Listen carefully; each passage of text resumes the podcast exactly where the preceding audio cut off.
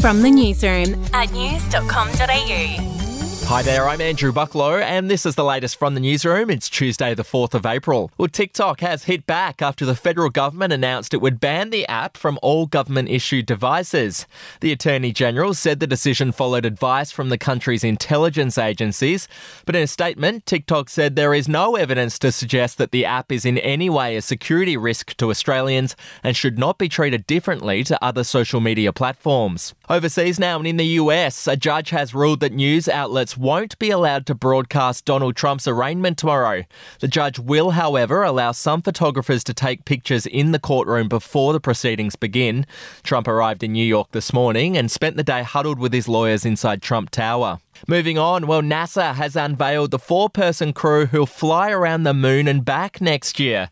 The group includes the first woman and black man to voyage into deep space. Now, they won't actually land on the moon, that'll happen in a later mission planned for 2025. To sport now, we're only three rounds into the AFL season, but already one coach's job is in jeopardy. Port Adelaide has won just one game so far, prompting former club legend Warren Tredrea to come out and say that Ken Hinkley's position as coach is untenable. Hinkley's contract is up at the end of this season. All right, we'll be back in just a moment. Hey, I'm Felicity Harley and I host Healthyish, where we chat to experts, influencers, and people in the know from around the globe to arm you with the knowledge to make healthier decisions for your mind, body, and soul. I think if we're going to be focusing on health, like sleep is probably the biggest component Oh, of that. I, I think sleep is the cornerstone. like choose the harder option because I've never woken up and gone, I regret that run that I went at 4 a.m. I've never done that. Search for Healthyish and Extra Healthyish wherever you get your podcasts. To entertainment news, Hugh Jackman has undergone two more biopsies after experiencing yet another skin cancer scare.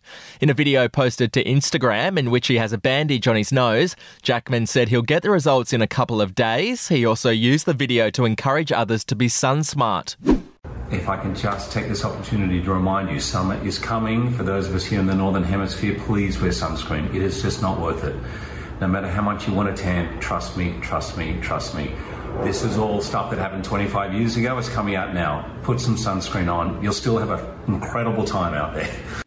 And finally, if you're heading to a Bunnings anytime soon, keep an eye out for Rod Stewart. The legendary British singer has been photographed at several Bunnings stores during his Australian tour.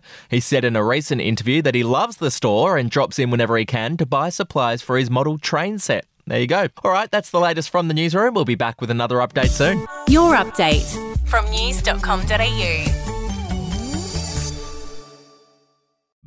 The podcast Faith on Trial looks into Hillsong, both in Australia and the US, and takes both the listener and hosts on unexpected twists and turns in the story of Brian Houston and the Singing Preachers. There are two incidents involving Pastor Brian. The Australian journalists uncovered a litany of alleged criminal behavior in the megachurch. Financial gifts were being given to the leaders of the church. Listen to Faith on Trial Hillsong ad free on Crimex Plus on Apple Podcasts today or wherever you get your podcasts.